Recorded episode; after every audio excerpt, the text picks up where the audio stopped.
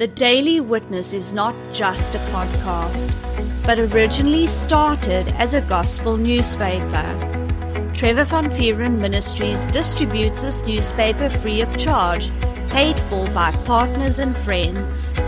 If you have not received a copy of this newspaper in your mailbox, feel free to download a copy from our website www.thedailywitness.co.za. And now, enjoy today's podcast.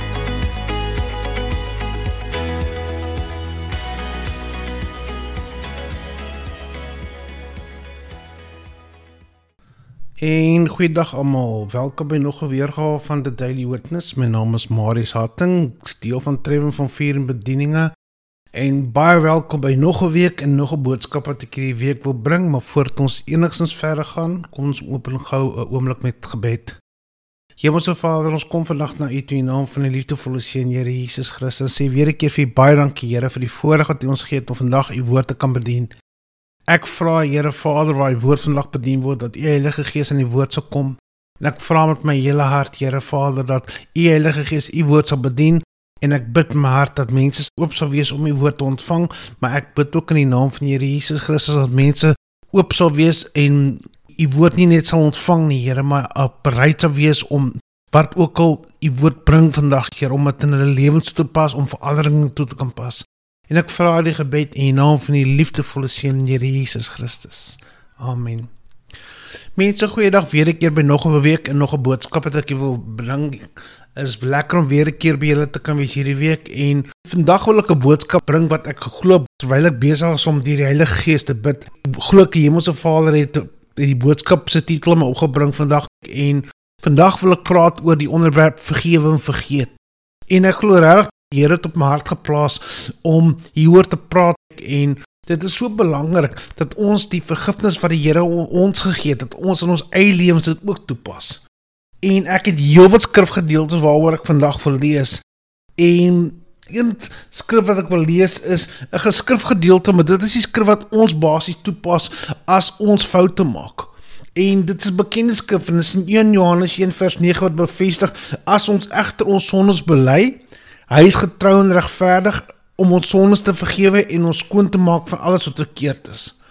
En baie mense kan sê ja nee, hulle ken hierdie skrif en En jy mag wonder hoekom lees ek die skrif?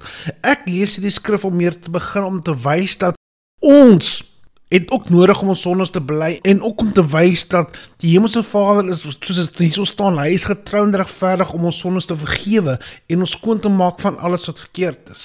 En ek het van tevore ook gaap gehamer dat mens kan nie wedergebore raak met 'n een eenmalige proses nie om vir die Here te lewe is 'n daaglikse lewe. Dit is vir ons stel om 'n daaglikse lewe te wees. En baie mense mag van ja, maar as dit vervelig is, ons is nie vir ons stel om vervelig te wees nie, want die Here het ons Heilige Gees gegee.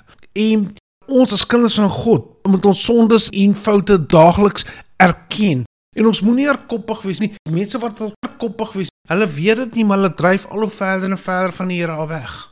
En hulle weet dit nie. En 'n goeie voorbeeld is 'n boot. 'n Boot wat op die water dryf as hy boot nie geanker is nie of as hy nie vasgemaak is aan die kant nie, gaan hy boot dryf en dryf en hy, hy gaan op, op die einde heeltemal wegdryf van die kant af. En daai tou en of daai anker is ons verhouding met die Here Jesus Christus met die Hemelse Vader. As ons nie daai anker en daai vaste plek in toom hou nie, gaan ons wegdryf en mense gaan dit nie weet nie en hulle gaan op 'n plek opeindig waar hulle sê oeps, ek is nou bietjie ver weg. Wat het ek verkeerd gedoen? En baie mense sal sê, "Maar en dis nie die Here se fout nie. Ons moet uit ons eie uit poging aanwend om elke dag reg te lewe voor die Here." En soos ek gesê het, hier's heelwat skrifgedeeltes waarna ek wil kyk en die enige skrifgedeelte en ek het dit in 3 gedeeltes opgedeel. Die eerste gedeelte waarna kyk is voel optrede gedurende die dag. Dit is skrifgedeeltes wat mense voel toepas as hulle werk by hulle werksplek, as hulle besig is of normaalweg iets doen. En die een skrifgedeelte en ek lees dit verskillende vertalings uit, maar ek sal die vertaling kan noem wanneer ek dit lees. Die een skrif wat ek jy wil lees is Kolossense 3 vers 13 en ek lees jy uit die Bybel vir almal uit en sê hierso: Julle moet geduldig wees met mekaar. As iemand iets verkeerd gedoen het, dan moet julle nie kwaad wees vir hom nie. Julle moet hom vergewe. Die Here het julle vergewe en so moet julle mekaar ook vergewe. baie baie belangrik mense. Soos dat ons elke dag van die Here se genade afhanklik is om ons te vergewe, moet ons dieselfde vergifnis ook aan ons medemens kan toepas. As ons na die Here toe gaan sê Here, vergewe my, moet ons besef die Here vergewe ons, maar hy verwag ons moet dieselfde doen teenoor ons medemens. Ons kan nie na die Here toe gaan sê Here, vergewe my, ek het foute gemaak en as daar iemand is wat iets kleins verkeerd gedoen het, wil mense hom nie vergewe nie of daai persoon nie vergewe nie. Dis wat die Here verwag en ek herhaal die skrifgedeelte wat ek gelees het is in Kolossense 3 vers 13 en dit was uit die Bybel vir almal uit. En die volgende skrif wat ek hier nou kyk is in Efesiërs 4 vers 32 en ek lees hier die boodskap uit. En soos ek genoem het mense, hierdie is 'n verskillike breë onderwerp om oor te praat. Ek wys net seker uit, maar dit is belangrik dat die kern besef word en dit is ons moet 'n lewe van vergifnis lei. Ons kan nie net van die Here vergifnis af ontvang en lewe soos ons dit wil nie. Die Here wil hê ons moet liglampe vir die wêreld wees. Maar ons kan nie vergifnis ontvang as ons nie bereid is om my vergifnis uit te gee nie. En kom ons kyk hier wat sê Efesiërs 4:32 en ek lees hier die boodskap uit en sê hierso: Behandel mekaar mooi en goed. Laat dit verander lekker wees om by julle te wees. Sien mekaar se foute oor, net soos God julle foute oorgesien het omdat julle Jesus se is. Pragtig. Die woord wat my uitgestaan hierso is: Laat dit verander lekker wees om by julle te wees as mense ander mense goed behandel, as mense ander mense met respek behandel, as al mense nie ander mense oordeel nie, dit gaan daai mense lekker wees om bra ander mense te wees en hulle gaan nie voel hulle word veroordeel nie. Hulle gaan nie voel hulle word geklas in 'n sekere klas dat hulle is nie goed genoeg vir sekere goeders nie. En dit is wat die Here wil hê. Die Here wil hê ons moet ons naaste lief hê soos wat hy vir ons liefhet. Sy woord maak dit baie duidelik. En dit is so belangrik mense dat ons daai vergifnis en daai naaste liefde uitleef aan 'n mens en ek het van tevore gepraat oor om lief te wees vir ander. Dit was een van my boodskappe gewees. Kom ons kyk hier nou nog 'n skrif en dit is in Lukas 6 vers 37. En ek lees hier uit die Nuwe Lewende Vertaling uit. En hier is hier waar die Here Jesus praat en hy sê so: Hou op om ander te oordeel en jy sal nie geoordeel word nie. Hou op om ander te kritiseer en jy sal nie gekritiseer word nie. As jy ander vergewe, sal jy vergewe word. Hierdie is 'n baie belangrike skrif. Wat die Here hierso praat is basies wat daagliks gebeur. Wat doen mense meeste van die tyd? Of hulle oordeel of hulle kritiseer of dinge gebeur en hulle wil hulle nie vergewe nie. Dit is so kragtig wat die Here daarin sê.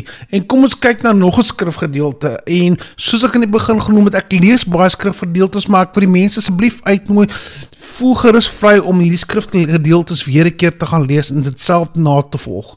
En die volgende skrif wat ek lees is Efesiërs 4 vers 26 tot 27 en ek lees uit die Nuwe Lewende Vertaling uit. Hierdie is 'n kragtige skrif mense. En dit sê daarso Moenie sondig as jy kwaad word nie.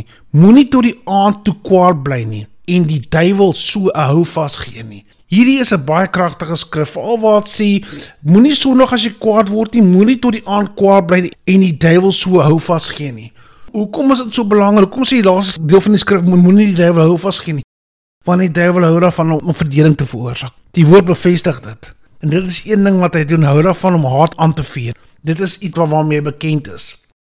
En mense, ons het verskillende tye waarin ons hierdie vergifnis moet toepas. Ons het dit nodig wanneer ons gedien ons werkplek in die dag. En kom ons kyk nou in tye van gebed. Wanneer ons na die Here toe gaan wanneer ons voel ons het probleme. Wat sê die woord? Kom ons kyk hier na Markus 11 vers 25. Ek lees hier die boodskap uit. En dis waar die Here Jesus weer 'n keer praat en hy sê hierso En wanneer jy bid, moet jy eers mooi dink of daar nie iemand is vir wie jy kwaad is of met wie jy vassit nie. Raak eers van al daardie slegte gevoelens ontslaa sodat jy niks meer teen daardie persoon hou nie. Dan sal jy Vader in die hemel ook die verkeerde dinge oorsien wat jy doen. En dit is so belangrik mense dat ons moet weet as ons bid, kan ons nie bid met met haat of met kwade gevoelens in ons harte nie, want dit kanselleer enigiets uit. Die woord maak dit baie duidelik en baie mense sal bekend met die skrif wat sê geloof en liefde werk saam. Met ander woorde Ons geloof kan die Vader nie bereik sonder liefde nie. En as 'n persoon haat dra, waar is die liefde? Liefde is soos 'n battery wat ons geloof nodig het om te kan werk. En as daai liefde nie daar is nie, gaan ons geloof nie werk nie. Met ander woorde, as mense kwade gevoelens in hulle harte dra, as mense nors is en kol kla oor alles en hulle voel hulle gaan bid, Daai gebed gaan nêrens heen gaan nie, want daar's nie liefde betrokke nie. Geloof het uit liefde nodig om te kan werk. Die woord maak dit baie duidelik. En as mense kwade gevoelens dra, waar is die liefde? Daai kwade gevoelens kanselleer hy liefde uit en maak dat 'n persoon niks kan doen nie want soos ek nou net genoem het, geloof en liefde werk saam. Daai twee is 'n span. En nog 'n span is geloof en dade en geloof en liefde. Geloof is van dade afhanklik en geloof is van liefde afhanklik. En kom ons kyk hier na nog 'n skrif en dit is in Matteus 6 vers 15 en ek lees hier in die Nuwe Lewende Vertaling uit. En dit waar die Here Jesus praat en hy sê maar as julle weier om die mense te vergewe sal julle Vader ook nie julle oortredings vergewe nie. Mense, dit is baie belangrik. Hierdie skrif is basies wat die Here Jesus uitwys ons moet mekaar vergewe. En dit is so belangrik dat mense na die skrif kyk om te weet waar hy sê sal julle Vader ook nie julle oortredings vergewe nie. Met ander woorde, ons moet vergifnis in ons lewens kan ontvang en ons moet vergifnis in ons lewens ook kan gee. En dit is belangrik as liglampe en as kinders van die Here moet ons besef ons verdien dit nie om vergewe te wees nie. Ons verdien dit nie om die Here se genade te kan kry nie. Ons verdien dit nie, maar die Here Jesus Christus het dit vir ons gegee. En sodat ons dit nie verdien nie, ons iemand anders moet vergewe en voel hulle verdien dit nie, dan moet ons dink aan verdien ons om vergewe te word. Nee. Want dan moet ons daai verselfde vergifnis toepas vir 'n ander persoon. En ek weet dit is makliker gesê as gedaan, mense, maar ons moet dit toepas. En kom ons kyk hierso wat sê nog 'n skrifgedeelte en dit is in Matteus 9 vers 4 tot 6. Ek lees hier die nuwe lewende vertaling uit. En mense, hierdie skrif wat ek nou lees gaan gepaard oor waar die Here Jesus gepraat het oor waar iemand gesond gemaak het. En dit sê hierso, maar Jesus het hulle gedagtes geken en gevra, "Waarom dink julle sulke slegte dinge in julle harte? Wat is makliker om te sê jou sondes word vergewe of staan op en loop? Ek gaan nou vir julle bewys dat ek die seun van die mens die gesag het om op aarde sonde te vergewe. Daarna sê hy vir die verlamde man: "Staan op, vat jou slapmat en gaan huis toe." En mense, wat ek hier wil uitwys is dat ons lewens en ons noodsaaklikheid om mense te kan vergewe kan ons gesondheid beïnvloed. Want hier Here Jesus vir 'n man wat verlam was as hy jou sondes is vergewe. As mense bly hard op koester as mense bly negatief is dit gaan hulle gesondheid affekteer en eh, as mens aanhou dit doen dat die Bybel sê self as mense lang lewe wil begeer moet mens met jou weerhou van kwaad praat hierdie tipe dinge mense het 'n effek op ons gesondheid het 'n effek op ons leefstyl en dit is belangriker dat ons nie haat opgaan nie dit is belangrik dat ons nie negatief is nie dat ons nie kwade gevoelens op ons opdra nie want weer 'n keer dit dit affekteer ons lewens Dit affekteer ons gesondheid. En kom ons kykie wat sê ek skrif. Kom ons kyk wat is die Here se reaksie teenoor sonde. En ek gaan een skrif hierso uitlees en dit is in Hebreërs 8 vers 12 in die Nuwe Lewende Vertaling. En dit sê hier daarso: Ek sal my ontferm oor hulle ongeregtighede en ek sal nooit weer aan hulle sonde dink nie. Pragtig. Mense, dit is die Here se reaksie teenoor sonde. Hy het ons sondes deur die Here Jesus Christus se kosbare bloed vergewe en hy dink nie meer daaraan nie. Dis hoekom dit so, maar so, maar so belangrik is vir ons as kinders van God om daai selfde vergifnis toe te pas aan mense. En mense kan vir my sê ja, maar dit is makliker gesê as gedaan. Ek weet net ek is nie volle bewus daar's verskillende of, of vlakke van genesing en vergifnis wat mense kan ontvang. Maar mense, weer 'n keer, dit is noodsaaklik dat ons leer hoe om te vergewe. En baie mense kan sê ja, maar ek kan nie, hulle weet nie hoe nie. Maar dit is ook so belangrik om te besef, mense, die Here verwag nie dat ons uh, hierdie dinge uit uit ons eie krag uit moet doen nie.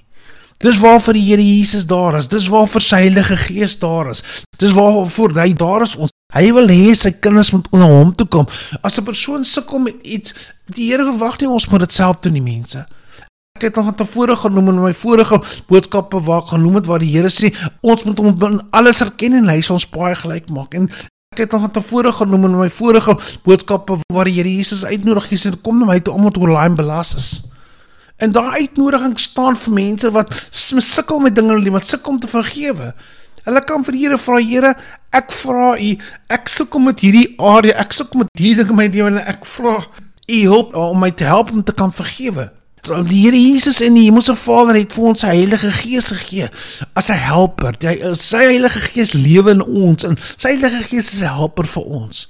En dit is so belangrik mense om sensitief te wees vir die Here se hart en wil vir ons lewens en die Here wil nie hê ons moet opgeknop voel ons moet kwaadige gevoelens opbou nie want terselfdertyd as ons die Here se goedheid en liefde en hulp in ons lewens wil ervaar as mens uh, toelaat dat negativiteit en en haat en kwaadige gevoelens mens opblok dan gaan mens nie die Here se goedheid en genade en en voorsiening in ons lewens kan vind nie want dit is soos 'n kanaal.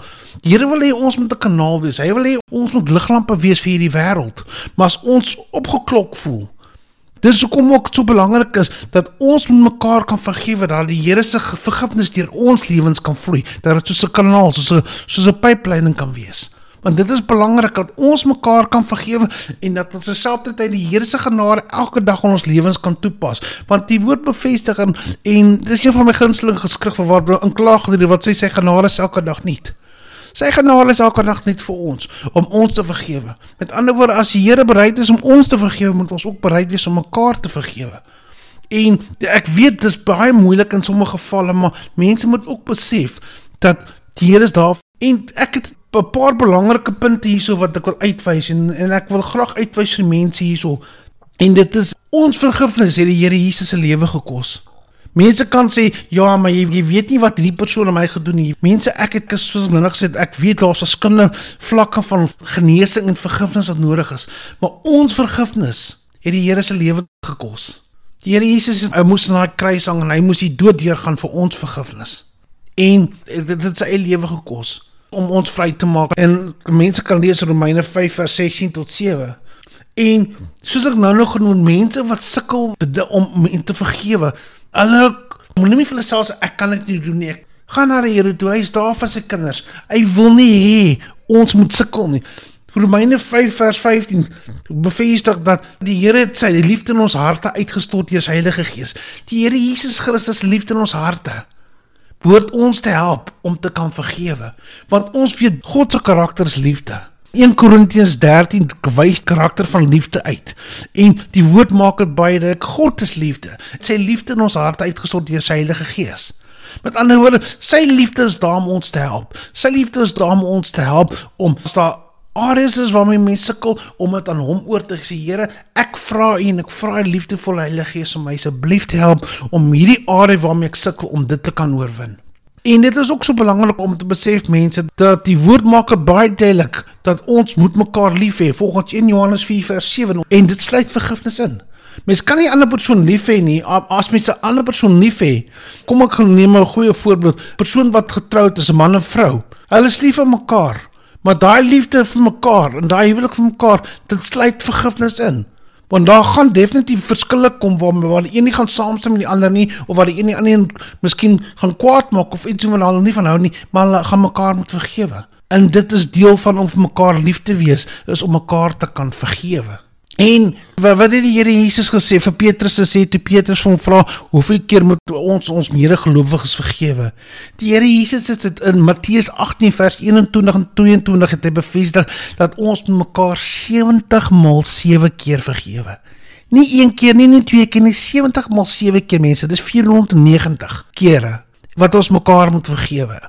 En dit is so belangrik dat ons as 'n persoon regtig desperaat is om vir die Here te lewe, as 'n persoon regtig desperaat is om 'n liggaam vir die Here te kan wees om die Here Jesus se Heilige Gees hulle in in hulle lewens te kan vind, gaan hulle baie vinnig leer dat te lewe 'n lewe van om mekaar lief te hê, om hul naaste lief te hê en om hulle self te weerhou van kwaad praat en kwaad te word. Ek het nou nou daar gelees waar dit bevestig het dat ons ons moenie die duiwel vat plek gee nie, want om om kwaad te bly vir iemand, gee die duiwel hou vas op ons lewens en gee die duiwel ook deur om mense lewens in te kom en verwoesting te saai. En ons almal weet baie goed wat die Bybel maak baie duidelik, daai as geen goedheid in hom het, geen hy's 'n leienaar en hy's 'n moordenaar. En sy doel is om e-, enige kind van God te vernietig. En as 'n persoon haat en en, en kwaad koester in hulle lewens maak hulle deur oop vir hom en hulle gee maar hou vas op hulle lewens. Dis hoekom dit so belangrik is dat ons mekaar vergewe Dit is wat in Efesiërs 4:26 27 staan waar in die volgende nuwe lewe vertaal sê moenie sondig as jy kwaad word nie. Moenie tot die aand kwaad bly en die duiwel so hou vasgee nie. Met ander woorde as ons nie aand geslaap is belangrik om te geslaap om te weet wie ook al ons nog kwaad gemaak het ons het daai persoon of vergewe of ons wat ook al gebeur daai situasie in die Here opgedra Dis nou nog 'n ding om te doen mense. As mense situasies het en hulle voel maar hulle weet nie of hulle persoon vergewe het nie, wat is die beste ding om te doen? Gee dit vir die Here oor. Gee dit vir die Here oor. Gaan die Here sê Here kom na U toe en ek dank U vir U kosbare bloed en ek dank U vir U vergifnis. Ek vra U dat waar ek vandag foute kon gemaak het, waar ek mense nie kon vergewe nie, dat U my asseblief sal help om dit uit te kan sorteer, Here. Dat ek 'n skoon hart voor U kan hê en dat ek 'n skoon gewete voor U kan hê, Here dit is wat mense kan doen mense en dit is weer 'n keer baie mense maar voel ja maar is werk maar mense terwyl ons op hierdie aarde terwyl ons in die vleeslike liggaam is voer ons 'n stryd en dit is 'n stryd van oorwinning. Want die vyand sal altyd probeer om ons af te bring om ons plat struikel. Maar dit is belangrik weer 'n keer dat ons mekaar vergewe. En dit is ook belangrik mense nog wat mense besef die mate waar waar waarteen 'n persoon alle mense vergewe is ook die mate wat waar daai persoon hulle eie vergifnis kan ontvang. Maar baie keer kan mense voel hulle sukkel om te vergewe, maar as hulle sukkel om te vergewe, kan hulle ook sukkel om vergifnis te kon ontvang. Dit is ook belangrik om dit te kan lewe. Baie keer die Bybel maak dit baie duidelik want ek het nou nog gelees wat sê as ons ons sondes bely is getrou en regverdig en vergewe. Maar hoeveel mense as hulle daai gebed bid of as hulle aan die Here vra om vergewe, sukkel om vergifnis te ontvang? Hoekom? Want hulle sukkel om my vergifnis uit te kan gee. Dit is tweemalig. Mens moet leer dat dit is soos ek nou nog genoem het, dit is soos 'n kanaal. As mens bereid is om te leer om te vergewe, sal mens ook vinnig leer hoe om vergifnis te kan ontvang. En die woord maak dit baie duidelik Romeine in Romeine 8 vers 1 wat sê daar's geen veroordeling vir die wat in Christus Jesus is nie. Met ander woorde, mense het nie rede as hulle sondes bely om skuldig te voel nie van die Bybel bevestig het, maar net soos wat ons nie rede het om skuldig te voel, so moet ons terselfdertyd nie rede om, om kwade gevoelens in ander mense se opbou nie. En weer eens so genoem het, as iets gebeur het en mense voel hulle sukkel daarmee, gee dit vir die Here oor. En vra die Here om hulle te help daarmee. En mense, dit is 'n baie belangrike onderwerp. So ek sê, hier is 'n verskriklike breë onderwerp, maar ek is ongelukkig uit tyd uit. En Ek sou graag verder wil gepraat, maar ek is ongelukkig het tyd maak vir die mense asseblief aanmoedig. Asseblief gaan lees weer 'n keer hierdie skrifgedeeltes waaroor ek vandag gepraat het. Ek gaan net vinnig hierdie skrifgedeeltes gaan. Ek gaan nie weer 'n keer lees nie. Die skrifgedeelte wat ons gebruik as ons as ons son ons bely in 1 Johannes 1 vers 9. En 'n uh, skrifgedeelte wat gepaard gaan met ons optrede uh, om ander te vergewe is in Kolossense 3 vers 13, Efesiërs 4 vers 32 Lukas 6 vers 37 en dan weer Efesiërs 4 vers 26 tot 27 en wanneer ons bid is dit belangrik waar die Here Jesus gepraat het hier van Markus 11 vers 25 en Matteus 6 vers 15 waar die Here gewaarsku het dat ons moet mekaar kan vergewe en die volgende skrifgedeelte ek gelees het gepaard gaan met om te wys dat ons om ons vermoë om te vergewe die Here het 'n persoon het 'n man vergewe en hy het ons sê vat jou staan op is in Matteus 9 vers 4 tot 6 en nog 'n skrifgedeelte wat bevestig dat ons moet vergewe is in Matteus 6 vers 12 en die Here se reaksie teenoor sonde is in Hebreërs 8 vers 12 wat waar hy waar die Here sê hy sal nooit weer aan ons sonde dink nie En mense, hierdie is baie belangrik. Ek skryf ek sal mense asseblief aanmoedig gaan lees dit weer 'n keer in julle eie vertalings wat jy het. Maar dit is so belangrik om te besef asseblief maak dit 'n punt daarvan om om te vergewe. Probeer dit 'n punt daarvan maak om nie kwaad te word, om nie toe die vergifnis hoef toe toe te pas nie. En ek sê nie dat jy jy moenie vergewe nie. Ek sê probeer om nie in argumente betrokke te raak dat dit nodig is om hierdie tipe situasies te moet hanteer nie. Probeer om om nie te kritiseer nie. Ek het nou nog gelees waar ek ge, gepraat het van moenie kritiseer nie in Lukas 6:37. Daai skrif sê hou op ander te oordeel en hou op om ander te kritiseer. En as ons ander vergewe sal, julle vergewe. Met ander woorde, moenie oordeel nie en moenie kritiseer nie. So probeer 'n lewe lei om, om sonder te oordeel, sonder te kritiseer. En as ons ander vergewe, vergewe die Vader ons. En ek sê weer 'n keer vir julle baie dankie en kyk net vir ons ander leesstof en ander boodskappe wat op die webwerf is en glo asseblief onthou mense, geloof kom deur na die woord van God te luister. So bly luister en mooi bly julle. Hey everyone. If you enjoyed today's podcast, Feel free to let us know by contacting us via our Telegram channel, Trevor Van Vieren Ministries, or send us a message on our Facebook account. And if you liked what our ministry is doing, why not partner up with us and sow into God's vision, which is to bring a printed copy of our newspaper to every house in our city?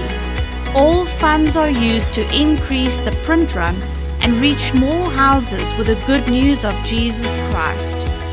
You can sow via our website at www.thedailywitness.co.za. There you will find a tab called Sow into a Vision.